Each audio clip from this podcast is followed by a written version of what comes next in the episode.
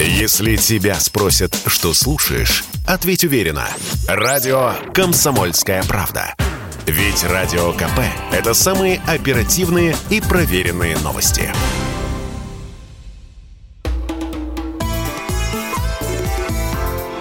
Национальный вопрос.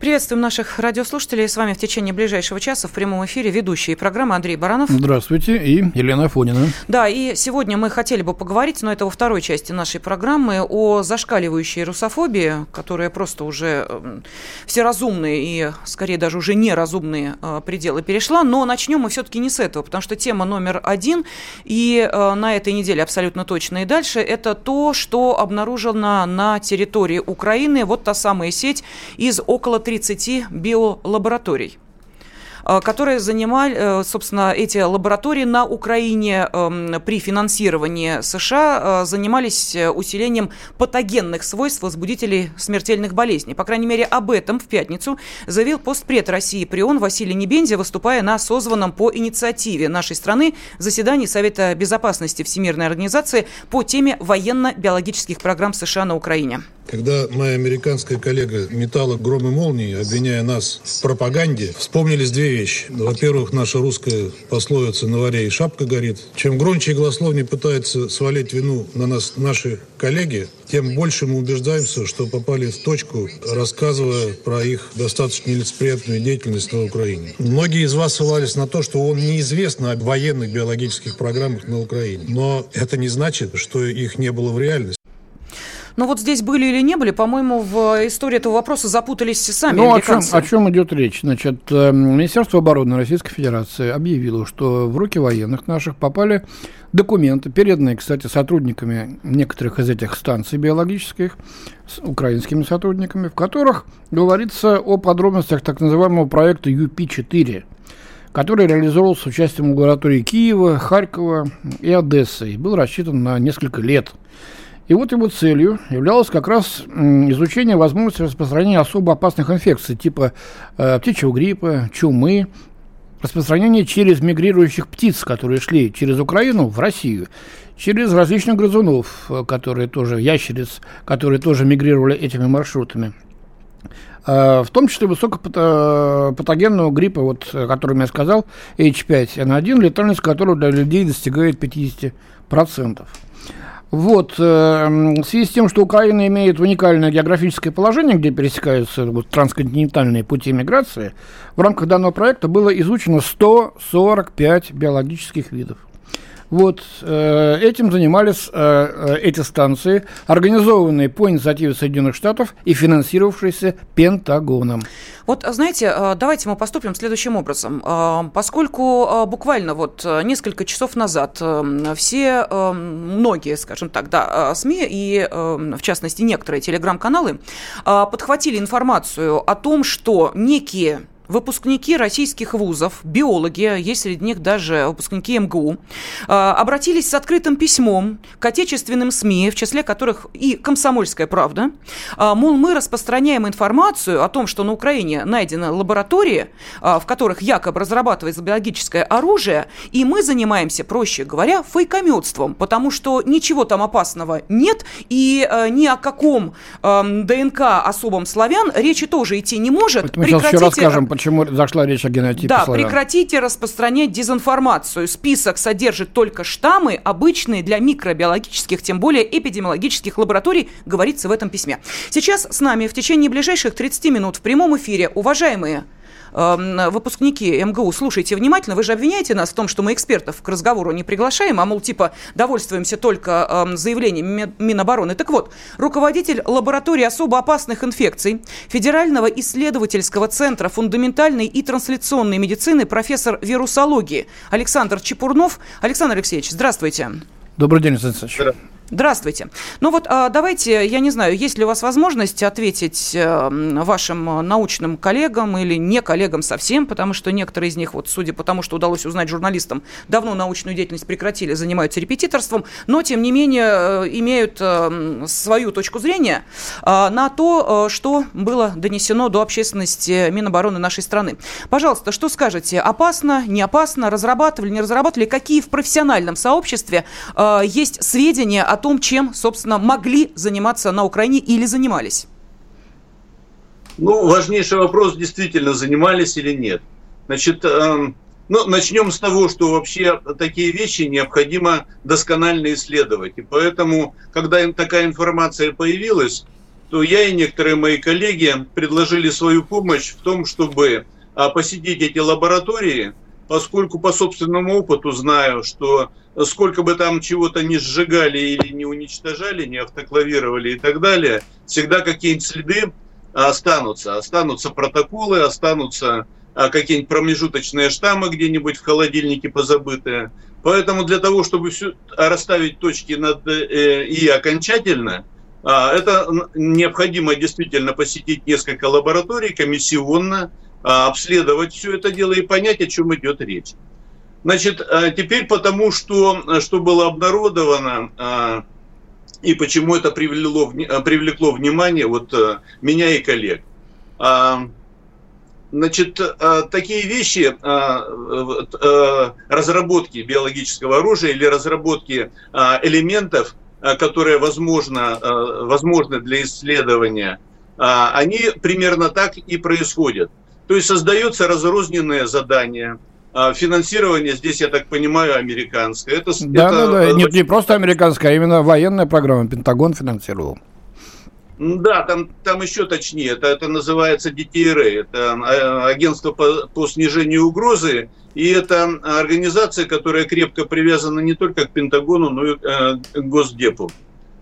Я достаточно хорошо и плотно еще во времена, когда работал на «Векторе», встречался с этими людьми, сотрудничали. Тогда все это очень красиво выглядело, как реальная борьба с, с разработкой биологического оружия, с подавлением вот таких попыток. К сожалению, со временем я увидел простую вещь.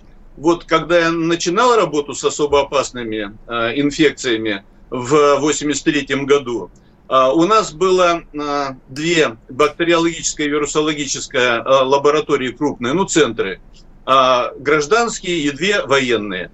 Аналогичная ситуация была и в Соединенных Штатах Америки. Был Форт Детрик, где располагался Юсамрит, работавший и с, бактери... и с бактериологическими, и с вирусологическими моментами. И был и есть, был и есть Си Ди Си. Вот за это время они э, стали еще крупнее, построили новое здание, а у нас то, что было, и то попало под юрисдикцию Роспотребнадзора с соответствующей редукцией научных исследований. Но это не все. За это время в, только в США появилось ну, не меньше тридцати мощнейших, современнейших лабораторий. Часть из них, такие как в Гальверстоне или Уолтер Рида, это я видел сам. Это может позавидовать только... Очень позавидовать любой специалист в этой области. А зачем такая масса? Зачем такой объем? Вот это вот как минимум непонятно.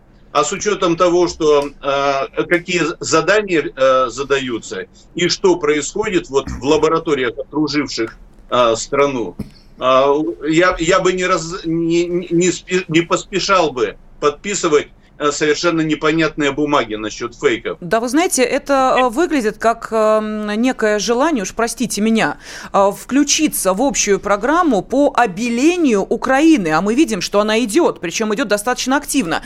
Помимо того, что, значит, вот эти некие выпускники биофаков нашей страны, включая Эм Гэ У, написали это открытое письмо, тут еще и президент Польши Анджей Дуда заявил о том, что ой-ой-ой, сейчас Россия как устроит, как какую-нибудь провокацию на территории Украины с применением химического и дальше биологического или ядерного оружия, сказал он, вот буквально свеженькая информация. Ну, это его понесло уже. Да? Совершенно верно. Пентагон говорит, что э, сначала сказал, нет, лабораторий не было, но это после, помните, да, Виктория Нуланд же сказала, были. Пентагон говорит, не, не было. Потом говорит, нет, есть, но они советские. И все, что там есть, это просто мы следили, чтобы эта зараза, мол, типа, ну, в связи с э, не лучшим состоянием Украины, чтобы она там никуда не выплеснулась. Вот теперь у меня вопрос. Давайте вспомним, что э, тот скандал, который был э, в две тысячи восемнадцатом году вокруг э, грузинской биолаборатории.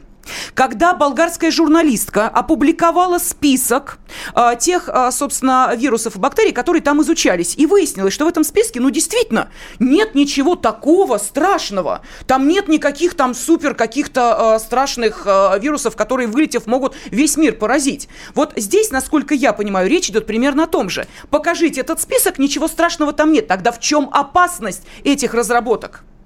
Я и не думаю, чтобы они занимались чем-то таким, таким непосредственно направленным на создание биологического оружия или вепонизации известных и существующих достаточно обычных возбудителей. И возможно, что действительно и скорее всего они и так находятся в реестре этих лабораторий. Насколько я понимаю, здесь привлечены лаборатории ветеринарного, научно-исследовательского и минздравовского профилей.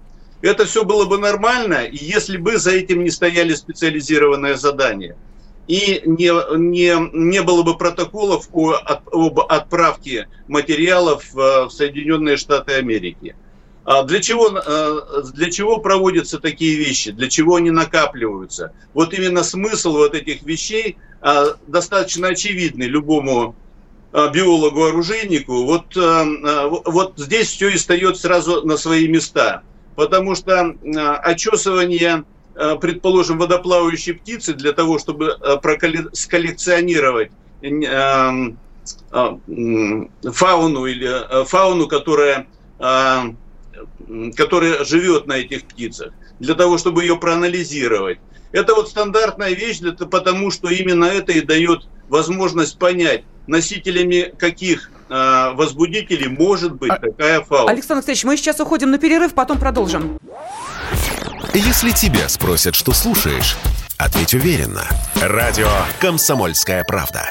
Ведь Радио КП – это истории и сюжеты о людях, которые обсуждает весь мир.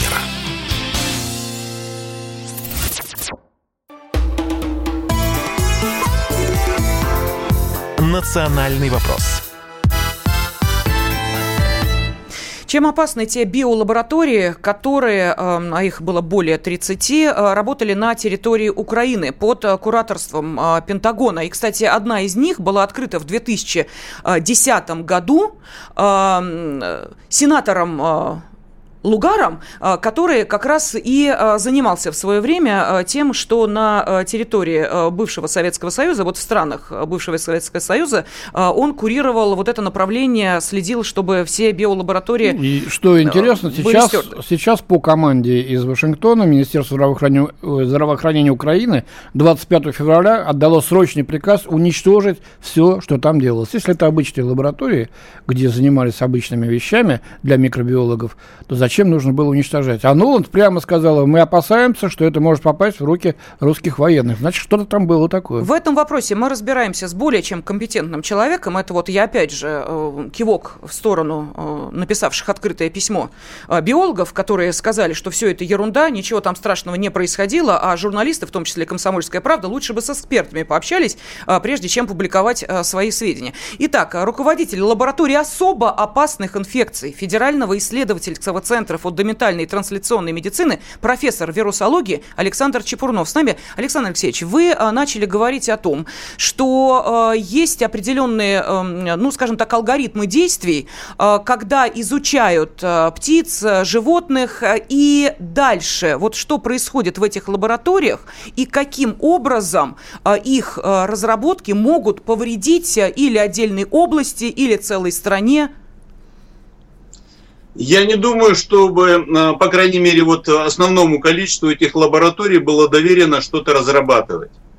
Здесь, скорее всего, происходит просто массовый сбор информации, начиная с отбора проб ликвора крови и так далее людей для того, чтобы можно было анализировать потенциаль, потенциальную, повторю, возможность создания этнического оружия.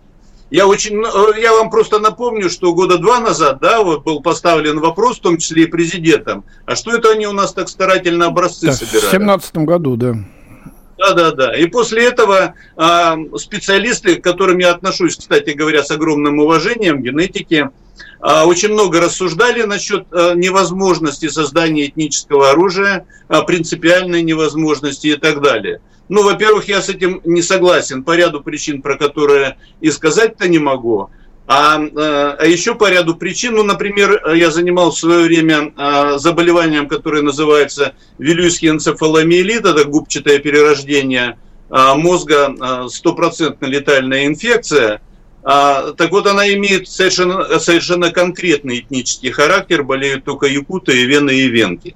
Поэтому говорить о том, что невозможно создание таких вещей, особенно сегодня, когда есть колоссальные возможности получения самых разнообразных данных по генетике человека и его анализа и сопоставления с потенциальной возможностью, возможностью модификации различных микроорганизмов, особенно вирусов. Не надо спешить с такими заявлениями. Здесь надо очень сильно разбираться. И я-то вижу, что как раз противоборствующая сторона, она очень старательно с этим разбирается, они отмахиваются. Они ищут информацию, информацию, собирают ее и старательно коллекционируют. Ну, а есть совершенно простые вещи. Это вот миграция птиц, которая происходит, ну, вот как часы, совершенно конкретными маршрутами. И поэтому распространение или потенциальную возможность а, того, как и что можно распространять, знать а, полезно для, а, для определенных структур, которые ассоциированы с военными микробиологами.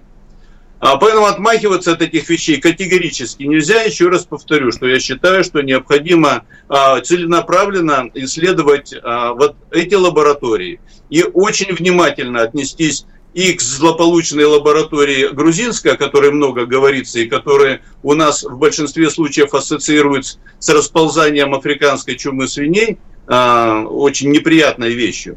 Но потом уж тем более, э, когда мы всем миром нахлебались за два года, э, причем нахлебались, но ну, очевидно, что э, из-за любопытства Соединенных Штатов Америки, которые профинансировали глубокие исследования диапазона изменчивости коронавируса, что случайно и привело к выносу а, получено, одного из полученных а, вариантов. Китайского Ухана, да. Вот, это, вот, вот в этом контексте отмахиваться от того, что произошло, ну уж никак нельзя. Я, кстати, напомню, с чего началось-то. Вот разговоры начались о э, этническом э, биооружии. Пентагон заказал э, сбор жидкости из суставов русских, и якобы русские меньше болеют артритом, чем американцы. И сравнить с, с этой жидкостью американцев, то ведь наверняка это на генетическом уровне есть. Значит, такие различия существуют, существуют. Они это сами признали. Почему? Что, действительно, как вы сейчас справедливо сказали, не допустить, что может быть и биооружие по принципу нейтронной бомбы, которое, значит, вот поражает одних, а оставляет, значит, в неприкосновенности других. И, как вы полагаете, могли ли украинские лаборатории заниматься такого рода исследованиями? Думаю, что не могли. Они просто не, не потянут на такой уровень. Это очень серьезные вещи. Я думаю, что они были вовлечены в основном в сбор данных. Угу. А вот сбор данных для чего и кем был заказан, мы, собственно говоря, уже знаем. И именно в этом и кроются самые интересные вещи.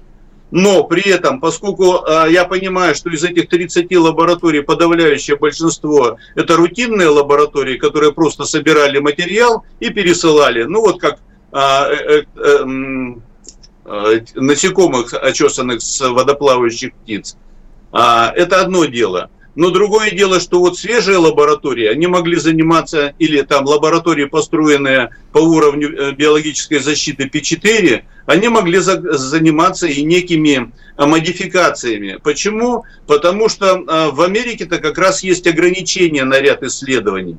Ведь почему они пошли со своими гигантскими грантами в другие страны в отношении коронавируса? А ограничения из-за безопасности или из-за чего? Да, из соображений безопасности. Там, это же, об этом много говорилось еще в самом начале коронавирусной эпопеи, о том, что э, была опубликована некая статья по изменчивости коронавируса в Соединенных Штатах Америки, по его воз, возможной модификации, после чего все эти работы были закрыты, и, э, и дальше все это реализовалось просто-напросто через международные гранты. Вот и все. Тогда скажите, пожалуйста, Александр Алексеевич, а есть ли такие э, лаборатории четвертого уровня на территории Украины? Нет, не могу сказать точно. Mm-hmm. Но в Одессе вот, вот, вот ту, которую открывал Лугар, она была третьего уровня, насколько вот э, я знаю, потому что эта информация тоже попала в СМИ. Э, но в таком случае, э, давайте э, сейчас, мы понимаем, что да, грузинским лабораториям, ну, наверное, сложно каким-то образом э, прийти, даже после скандала две тысячи восемнадцатого года, когда выяснилось, что они вывозили под э, дипломатическими, э, дипломатической неприкосновенностью биоматериалы, э, кровь и так далее, э, дипочты практически. Э, как бы ладно, но у нас же есть Казахстан. Там же тоже эти лаборатории есть. Есть. А Казахстан, член ОДКБ, я просто спешу напомнить, что страна не имеет права туда пойти с, я не знаю, инспекцией или еще с чем-то, собрать какую-то группу ученых, представителей, допустим, стран ОДКБ, для того, чтобы провести инспекцию на этих объектах. Это возможно или нет? Я не знаю, возможно ли это, потому что этот вопрос совершенно политический. Но знаю другое, то, что мне больше всего не нравится. Был в истории нашей страны некий полковник Канаджан Алибеков. Который сейчас Он Алибек возглавлял... просто. Да, который нынче Кен Алибек. А, хотя нет, возможно, он снова Канаджан Алибеков, потому что он сейчас снова угнездился в Казахстане. И вот это вот сочетание наличия этой лаборатории и вот этого человека, который является весьма профессиональным а, оружейником, бактериологом, мне не нравится, мягко говоря. И мне кажется, что это вот вещь, которую надо было бы а, на высоком уровне обсудить. Алибеков, я просто поясню нашим слушателям, действительно работал в секретной лаборатории на острове в Аральском море, который занимался микробиологическими исследованиями. И потом стал тривиальным перебежчиком, предателем, значит, да еще и сильно политизированным. И в Америке, значит, сорок бочек арестантов наговорило то, что было, и то, чего не было, и нанес большой, в общем-то, политический ущерб нашей стране тогда. Ну и вот вернулся в Казахстан, как сейчас сказал Александр Алексеевич.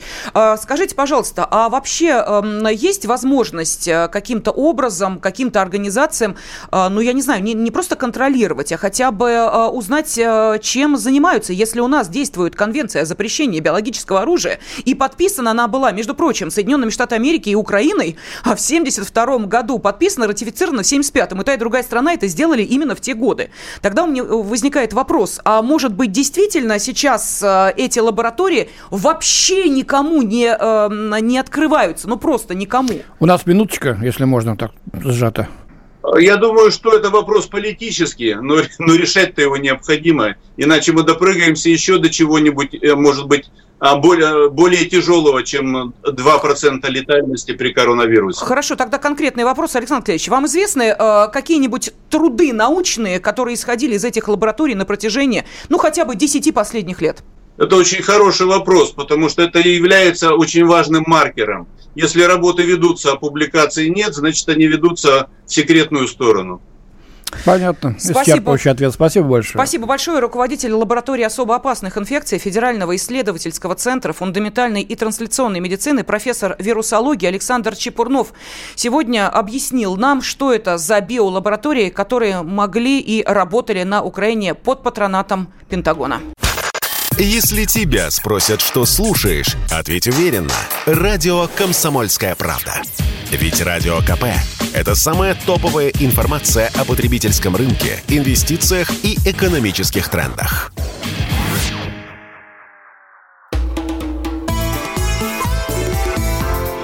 Национальный вопрос. В студии ведущие программы Андрей Баранов. Елена Афонина. Да.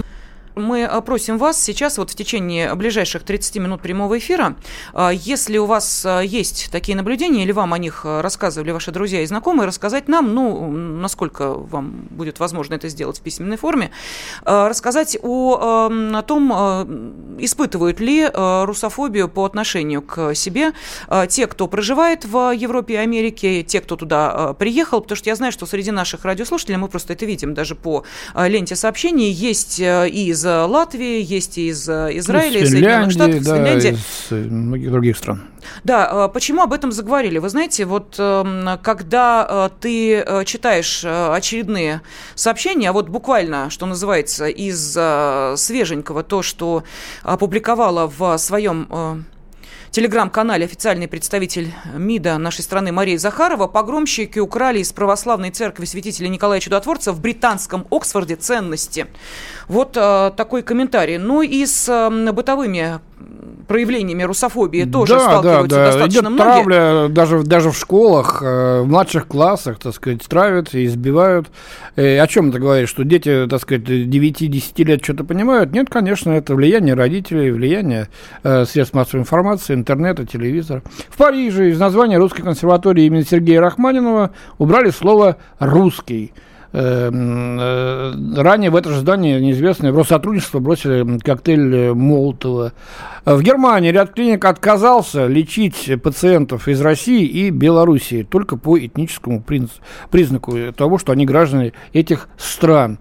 Российские рестораны, русские рестораны, там, русские какие-то заведения подвергаются нападениям, издевательствам, бьют окна, обливают краской.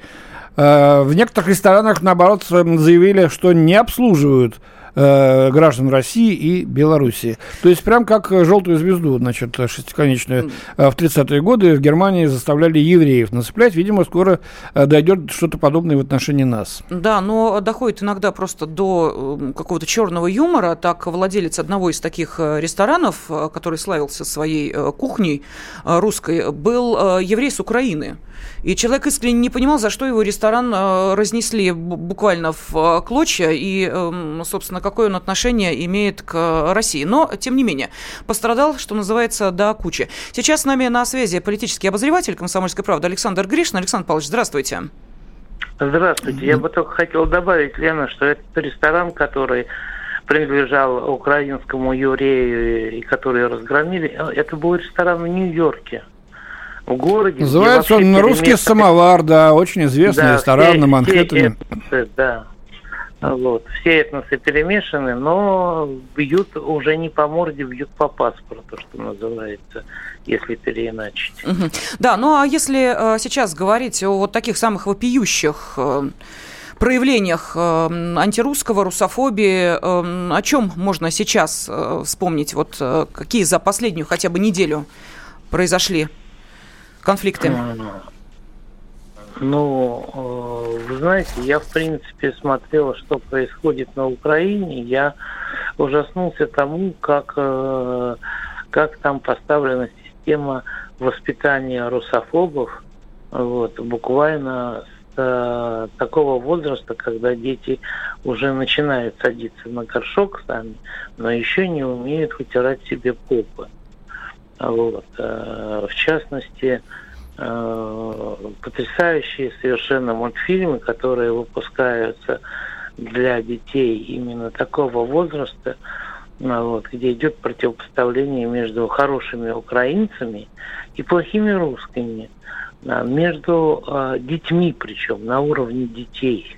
Вот. И там поработали очень хорошие специалисты в области психологии, потому что для взрослого человека и для ребенка в таком более-менее серьезном возрасте эти мультфильмы, они неинтересны, они примитивны, да, но именно вот дети маленькие, которые сами рисуют по принципу там палка-палка, огуречек, получился человечек, вот, они и воспринимают именно такие. И вот там нарисованы вот такие примитивные герои, абсолютно примитивные сюжеты, где русская девочка Маруся обижает украинскую девочку Катрусю.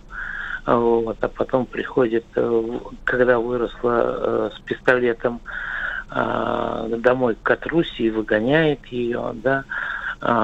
Или русский мальчик, правда, маленький, еще совсем маленький, который вот потом он начинает ходить в школу. Вот русский мальчик Иван, он обижает в одной песочнице, играя с украинским Миколой, он обижает Миколу, отгоняет от него всех многочисленных зарубежных друзей иностранных и так далее. А потом показывает, как русский мальчик Иван идет в свою покосившуюся, разбитую школу, где, естественно, деревенский сортир стоит на улице, да, а украинский мальчик идет в свою красивую школу, выполненную в стиле европейской архитектуры, вот, с колоннами и так далее, и с флагом Евросоюза на флагштоке возле этой школы. Кошмар. Вот. Ну, на, вот... ладно, это мультфильм, а меня потряс ролик, снятый, значит, на смартфон.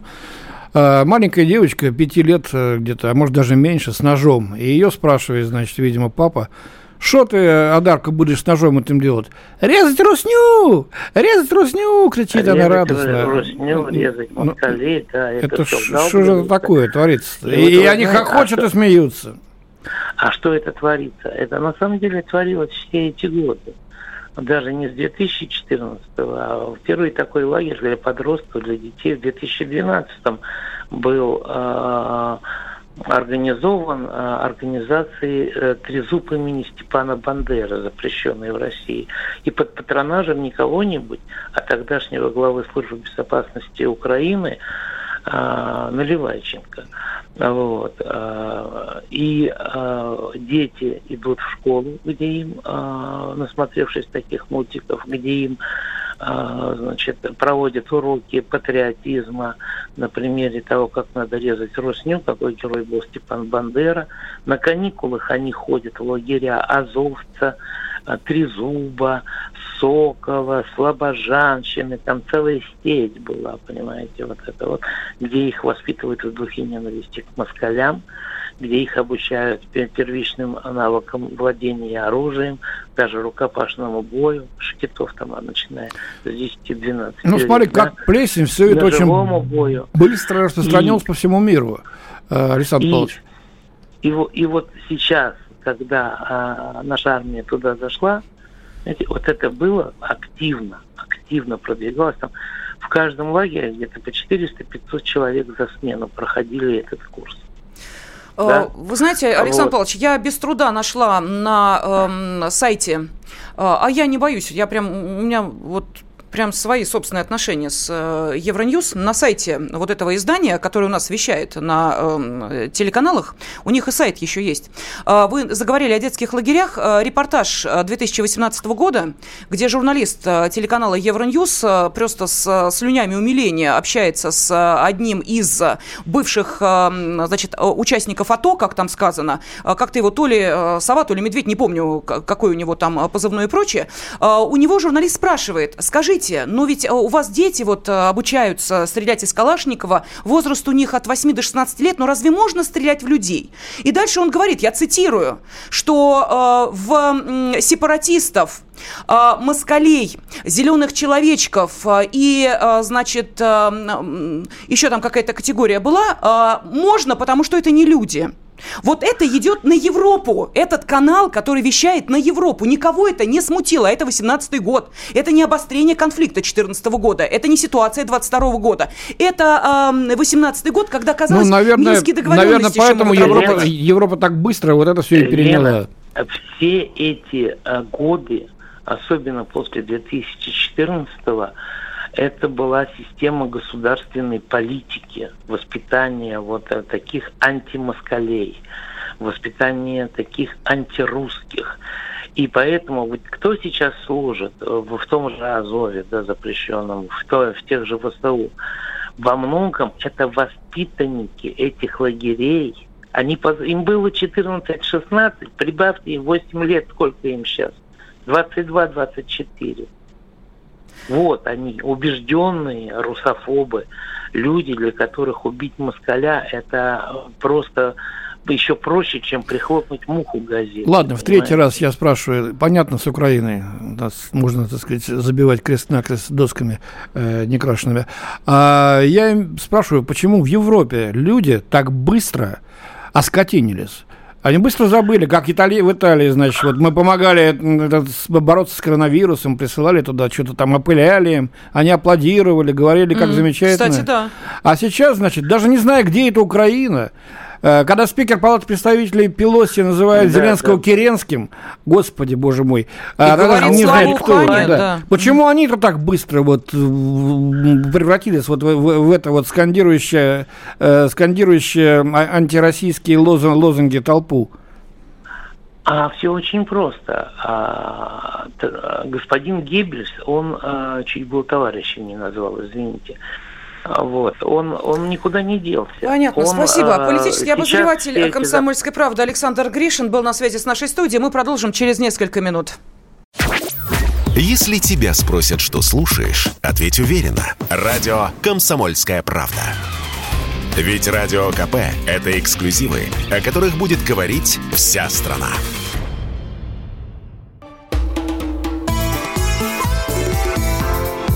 «Национальный вопрос». В студии ведущая программы Андрей Баранов. И Елена Фонина. Да, мы в прямом эфире. Мы попросили наших радиослушателей написать и отправить сообщение в WhatsApp, Viber, Telegram, эс эм эс плюс семь девятьсот шестьдесят семь двести ровно девяносто семь ноль два.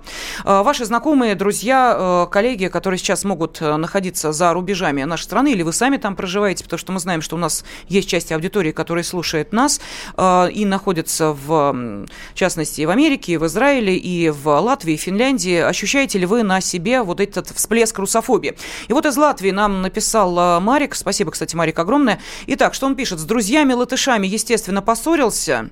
Очень многие проклинают Путина. Фактически в каждом городе развешаны флаги Украины. Вот пока что так, пишет он. Константин нам пишет, что у Запада есть технологии возрождения фашизма. Добром это для них не кончится. Зло еще не уничтожено. Оно опять оживает. И выращивает фашизм хитрая Америка. Вот такой комментарий. Ну и Москва пишет, чему удивляться, если в нашей стране спокойно работали эхо и так далее. С нашей страной еще не могут разобраться. Ну вот такой комментарий тоже есть. Но давайте все-таки понимать, что не только черной краской в отношении русских все сейчас, вся Европа разрисована. Есть страны, которые, что называется, держатся до последнего. Уж не знаю, каким образом не прогнулась Турция. Для меня это, честно говоря, удивительно, которая сказала, что против России санкции вводить не будет, готова предоставить площадку для э, переговоров э, президентов вот двух стран. Но еще более показателен э, другой пример. Это пример Сербии, э, которая единственная, пожалуй, сейчас из э, европейских стран категорически отказывается примыкать к этому хору, значит, антироссийских высказываний, выступлений, заклинаний. Президент Сербии Вучич заявил, что его страна будет оставаться в военном плане нейтральной по отношению к Украине. Никаких санкций против России вводить не будет, а политически будет поддерживать Москву. Держится, несмотря... Да, и сказали, когда, так сказать, большущий идет сейчас накат на сербов со стороны Евросоюза, типа, если вы примкнете, может быть, и станете членами Евросоюза и так далее. На что Белград ответил, а мы никогда не забудем вам ваши бомбардировки девяносто девятого года. Вы не надеетесь, что членами сейчас... НАТО, Андрей Михайлович. А? Членами НАТО. А, членами НАТО, да, да, да, да, да, да. Но со стороны Евросоюза mm-hmm. сейчас говорят, да, никогда не забудем ваши членами НАТО бомбардировки югославских городов, в частности Белграда в девяносто девятом году, поэтому, пожалуйста, не надо нас здесь подкупать э, так, э, такими дешевыми посулами. Да, сейчас с нами на связи доктор политических наук, научный сотрудник Института европейских исследований, приглашенный профессор МГИМО э, Стеван Гаич э, из Белграда с нами выходит на связь. Стеван, здравствуйте. Здравствуйте. Здравствуйте. Да, но скажите, пожалуйста, вот мы, честно говоря, с, я не знаю, каким-то скрытым чувством восторга, вот у меня, например, именно такое чувство, смотрим на те акции, которые проводятся в Белграде в поддержку России.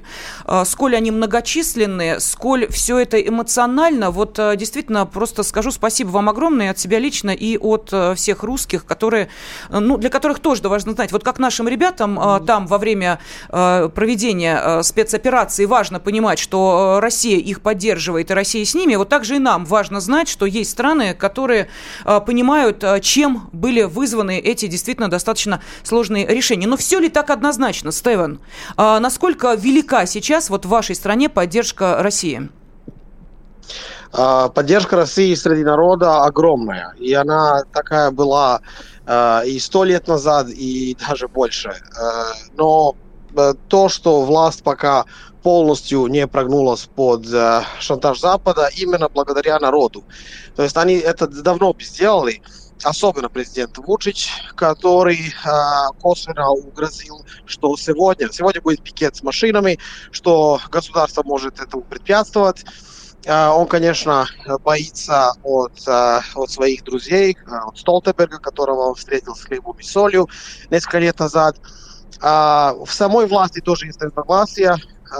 Президент парламента Ивица Дачич, он более на прорусских позициях стоит, чем Вучич. И специфика такова. У нас выборы. А быть против русских э, во время выборов – это очень плохо для любого политика. Либо э, тех, кто, кто уже на власти, либо для тех, кто хочет занять власть. Э, поэтому э, это самое неудачное время, как говорится, чтобы, чтобы вообще а, а, были какие-то проблемы на востоке Европы, потому что народ наш инстинктивно сразу, конечно, а, за своих заступился, за русских. А, и а, вот хочу сказать, что пикет, который прошел, его а, провозгласила какая-то совершенно неизвестная организация. И вообще а, не было так широко известно, что, что, что будет а, а, митинг, а он был очень массовый. А, это говорит о том, что не с помощью государства, а вопреки государству народ вышел. А, и народ вышел потому, что для нас а, это способ самосохранения. Мы понимаем, что если... А, если а, вам будет плохо, а, то есть если, вам, если вы победите, нам будет а, тяжело, а если вы не победите, нас не будет, а, потому что единственный, кто нас защищает а, в этом мире, а, особенно на, на, на уровне за последние несколько лет а, Объединенных Народов, а, даже защищает нас от, от плохих договоренностей с нашей собственной власти, это именно Россия была. Россия препятствовала резолюции э, Великобритании о том, чтобы сербов провозгласили э, геноцидным народом. Э, Россия отстаивает суверенитет Сербии на Косово и Метохии. Россия был наш союзник э, в мировых войнах. Россия был, был наш союзник и в девятнадцатом веке. Э, и в сражениях, которые были очень важны, например, э, в восемьсот десятом году сражение на севере Сербии, в Войводине, где, где совместно сербы и русские поразили турков. Значит, много нас связывает общего. И даже, я думаю, что это не широко известно у вас, насколько у нас. Бабушка Ивана Грозного, Ана Якшич, сербка. Основатель русской царской разведки Сава Владиславович Рагузинский, друг Петра Великого, тоже был серб. Матija Zmajević, который создал флот, который победил шведов при Гантунском сражении, тоже серб из Богикотовской, ныне Черногория. Нас связывает много узлов, и народ, конечно, это ощущает. Я снова говорю, это даже не на уровне э, сознания, а на уровне э, инстинкта самосохранения. Мы понимаем, э, что сейчас, э, э, я не скажу весь мир, но весь э, западный мир и весь мир, который видим на СМИ, потому что Запад все еще держит монополию мировую э, в пропаганде, э, встал против вас. А мы с этим сталкиваемся уже тридцать лет. Да, мы понимаем. Это мне очень интересно. Понятно. Спасибо вам огромное. Да, очень интересно было, да? Угу, угу. Стеван, спасибо огромное, что э, согласились с нами побеседовать. Доктор политических наук, научный сотрудник Института европейских исследований, приглашенный профессором ГИМО из э, Белграда Стеван Гаич был на связи с нашей студией. Но э, достаточно много сообщений. Вот мы попросили вас э, рассказать о том, как проявляется русофобия. Ну, наверное, вернемся к этой теме в следующей программе «Национальный вопрос». Придется, конечно, и не раз, наверное. В следующее воскресенье. С вами были Андрей Баранов и Елена Афонина. Всего доброго. Национальный вопрос.